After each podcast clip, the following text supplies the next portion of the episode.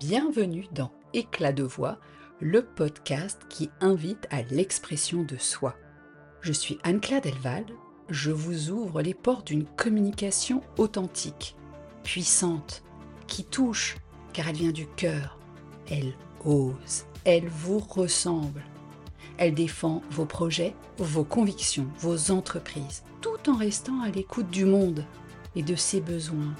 Si vous avez envie de prendre cette parole, d'entrer sereinement en relation avec l'autre, les autres, de vous affirmer, vous êtes au bon endroit. On y va?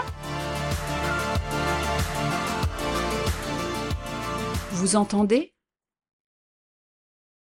Qu'entendez-vous là, maintenant? Oui, vous ne rêvez pas. C'est bien du silence notre invité du jour. Après l'agitation suite au dernier épisode qui m'a beaucoup enthousiasmé, je me suis dit qu'un petit retour au calme nous ferait le plus grand bien. Parce que l'avantage du silence, c'est qu'il nous permet, nous oblige même, oserais-je dire, à prendre du recul.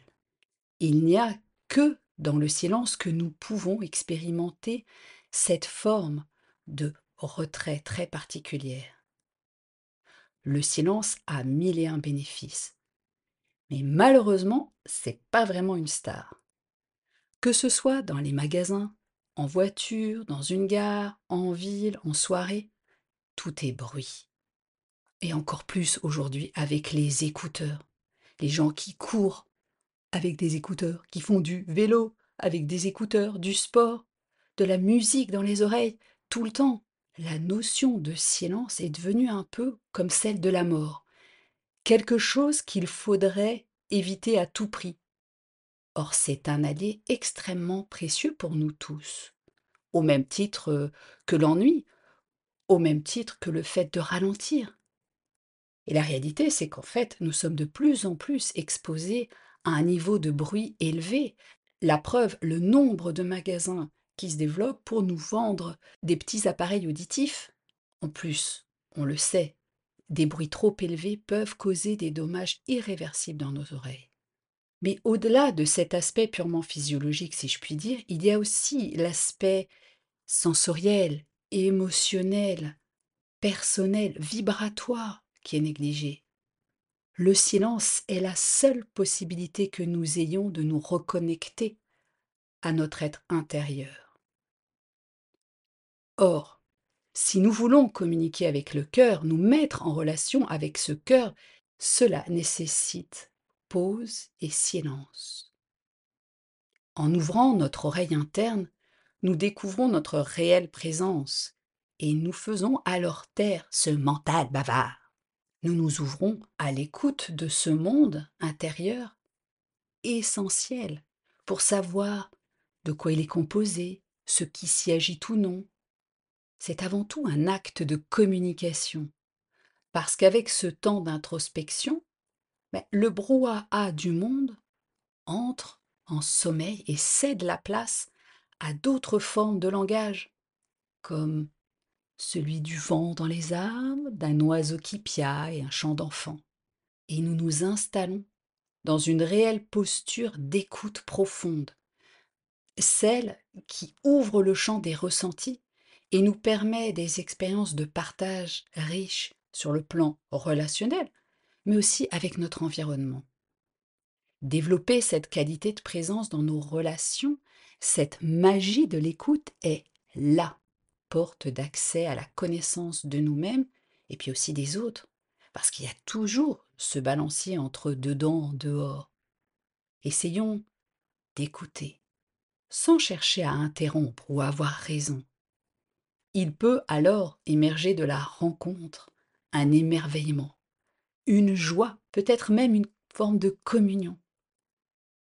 Après m'avoir écouté jusqu'à maintenant, silencieusement évidemment, sans discuter avec autrui, sans scroller son écran à la recherche de la prochaine veste à acheter ou de la prochaine recette de cuisine à faire, faisons ou refaisons l'expérience étonnante de fermer les yeux, d'écouter notre respiration les battements du cœur et d'honorer ces retrouvailles avec nous-mêmes.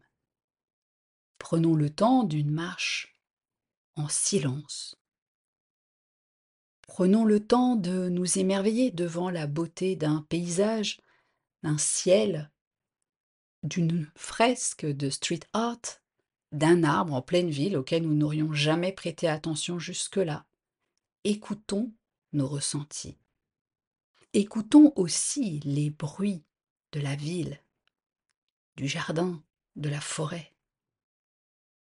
Et avec nos proches, testons certains silences complices.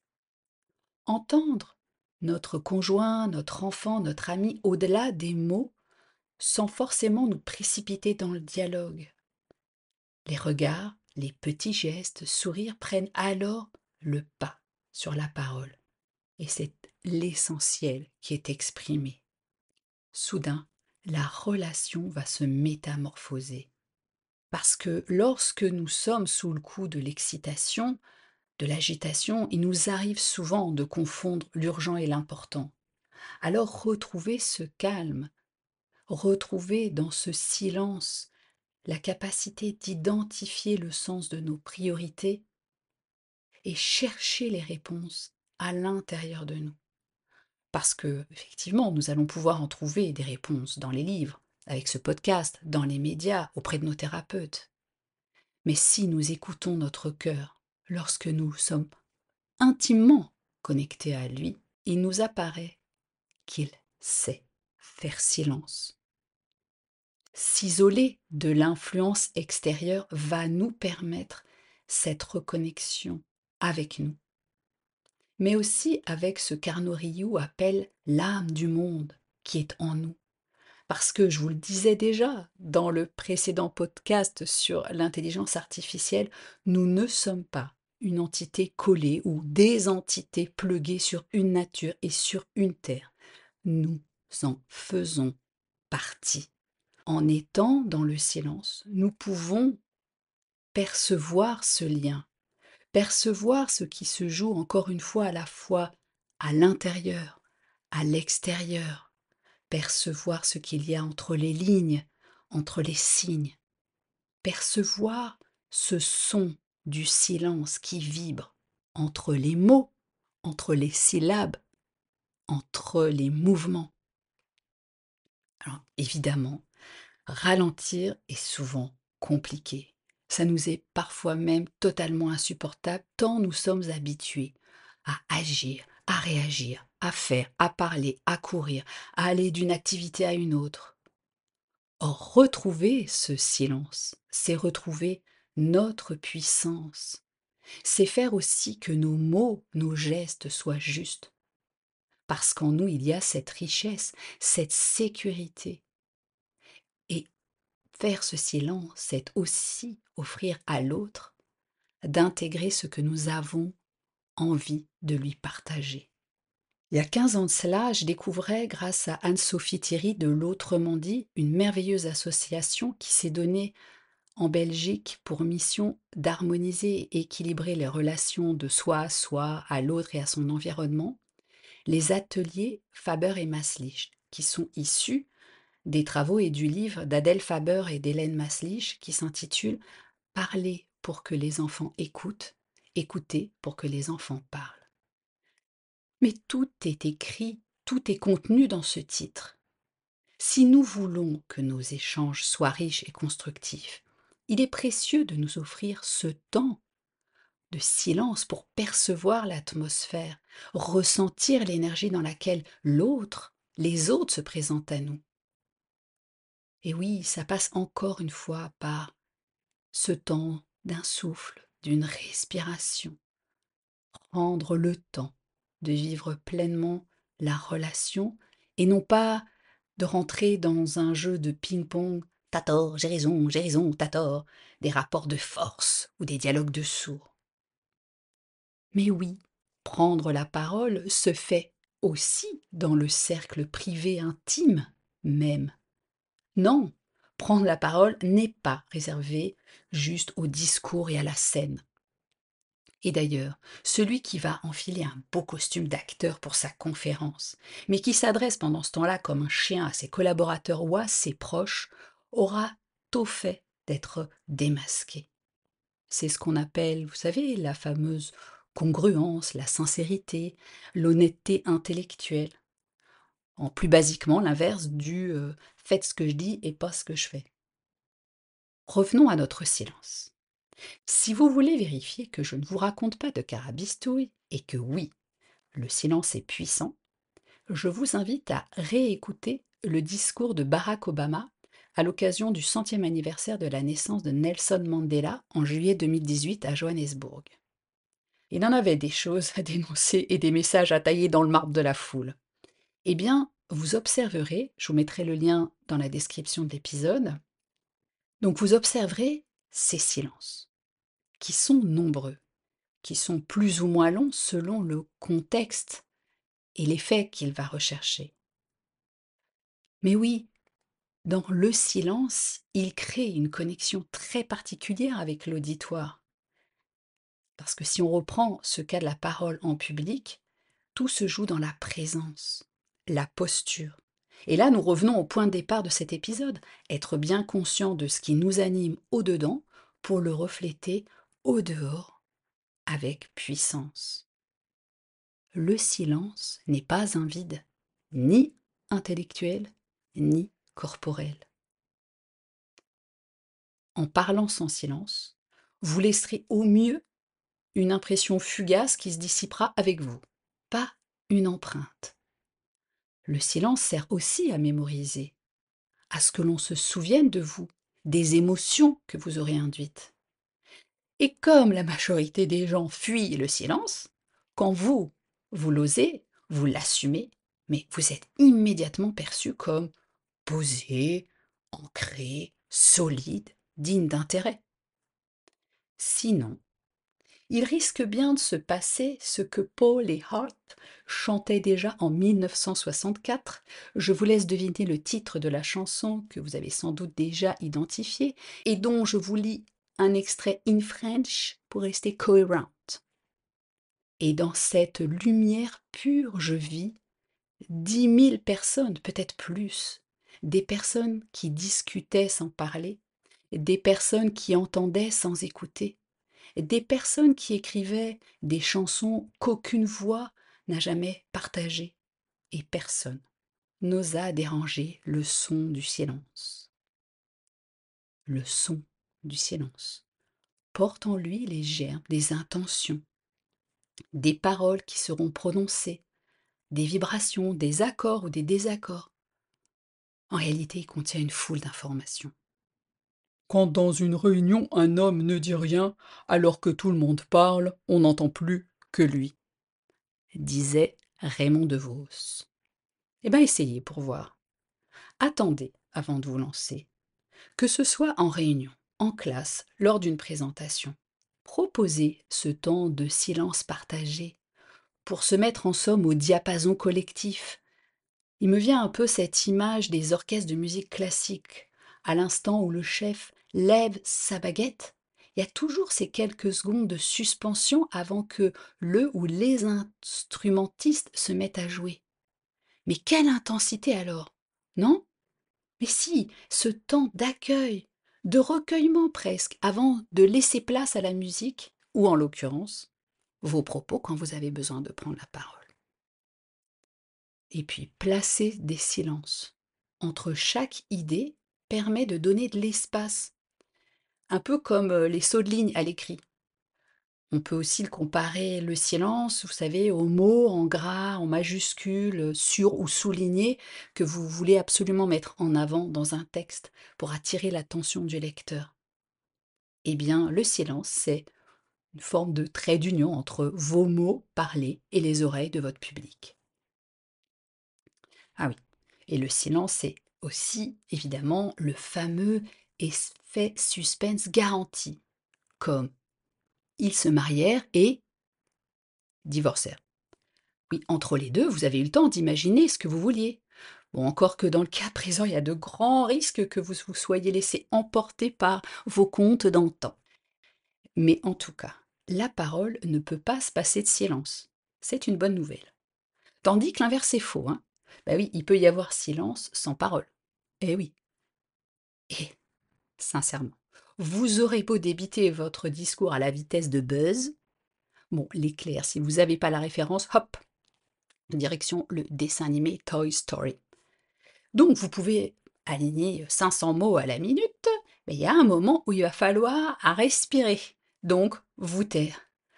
Ah, merci, la vie est bien faite. Elle nous rappelle sans cesse que nous ne sommes ni surpuissants, ni des robots. J'avais envie de clore cet épisode en vous invitant à faire une petite expérience que je tire d'une méditation proposée par José Leroy, qui est philosophe et écrivain. Alors, petite mise en garde avant de se lancer, si vous êtes au volant, en train de marcher, de cuisiner ou quoi que ce soit d'autre, arrêtez-vous un instant, mettez éventuellement sur pause et vivons ensemble ce petit petit temps de pause pour nous brancher sur le silence. Si vous pouvez, si vous voulez, fermez les yeux pour stopper la stimulation visuelle et vous mettre en contact avec vos sensations actuelles. peut être chaud, froid, tension, essoufflement, tiraillement, relâchement. Et puis, vous mettre en lien avec les sons autour de vous. Nous avons l'habitude de placer les sons à une certaine distance, de les placer à l'extérieur de nous. Nous estimons, par exemple, que le son d'une voiture qui passe est à 200 mètres, que l'oiseau qui chante un peu plus loin est à 15 mètres, et que les sons apparaissent là-bas, dans la rue ou dans le jardin.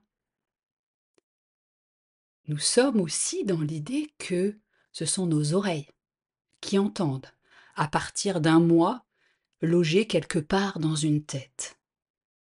Et si nous testions une perspective nouvelle? Voici un son.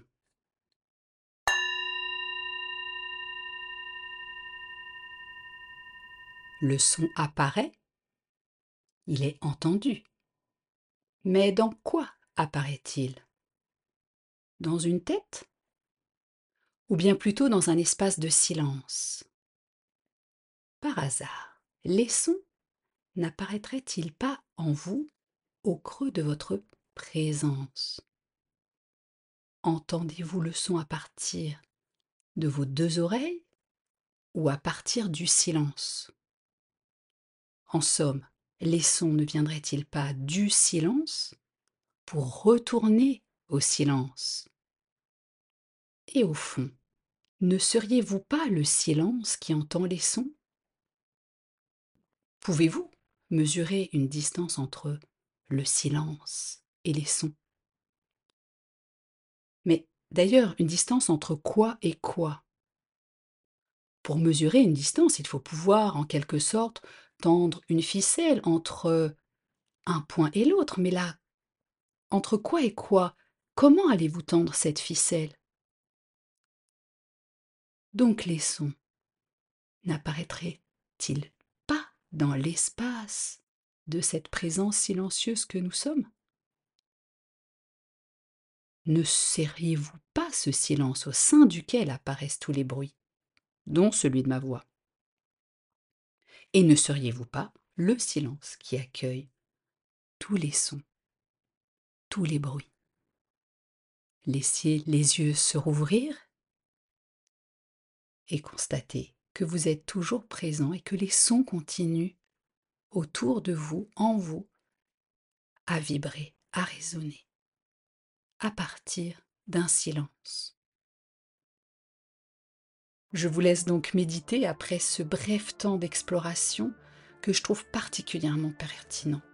Parce que si nous renversons notre point de vue habituel, soudain le silence prend une dimension bien plus vaste et fertile.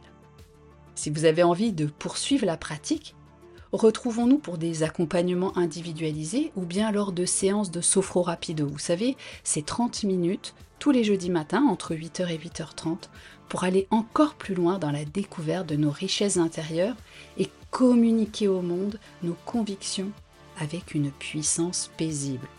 Pour vous inscrire, c'est sur anneclairedelval.com dans la rubrique Travaillons ensemble. Rendez-vous dans 15 jours pour le prochain épisode d'Éclat de voix. Et là, non, ne faites pas silence, parlez-en autour de vous et partagez ce podcast. Non, mais